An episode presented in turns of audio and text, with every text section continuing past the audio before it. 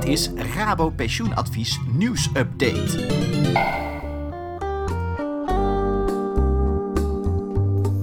Het is Valentijnsdag. Zoals beloofd, een nieuwe podcast van Rabo Pensioenadvies over pensioen en de liefde. Het pensioenakkoord. Hangt er liefde in de lucht? Of krijgt men eerder buikpijn dan vlinders in de buik?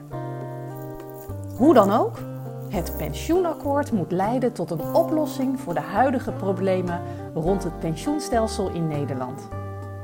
Wat zijn die problemen ook alweer? Ik noem dekkingsgraadproblemen, discussies over de risicoverdeling tussen werknemers, complexiteit en niet meer passend bij een dynamische arbeidsmarkt.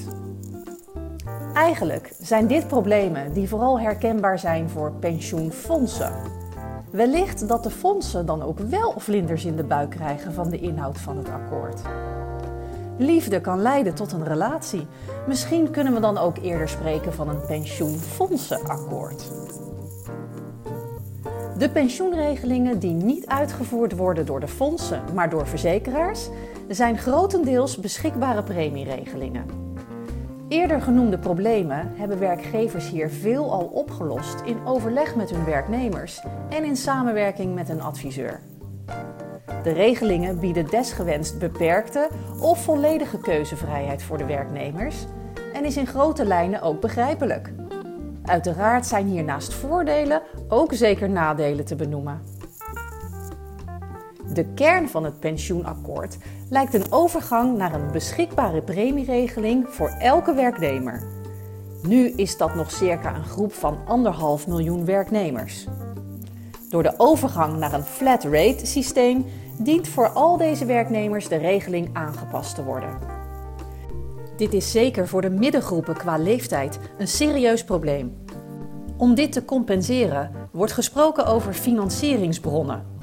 Deze zijn echter van toepassing op pensioenfondsen, zeker niet op rechtstreeks verzekerde regelingen. Genegenheid en affectie voor het akkoord door de werkgevers zullen op dat moment ver te zoeken zijn. Zorg er dus voor dat je als werkgever hier door een adviseur goed in wordt begeleid. De betrokken werkgevers die met een beschikbare premieregeling zullen dus te maken krijgen met intensieve trajecten voor aanpassing van de pensioenregeling. Afhankelijk van de toezegging en het leeftijdsbestand kunnen zij te maken krijgen met hoge kosten in verband met de compensatie. Te stellen is dat de werkgevers hier geen vlinders van in de buik zullen krijgen. Ook aan de werknemerskant in de verzekerde beschikbare premieregelingen verwachten wij niet dat er sprake van liefde op het eerste gezicht zal zijn. Een overstap naar een andere werkgever kan een probleem worden in verband met de genoemde compensatie. Liefde zal hier toch niet blind maken?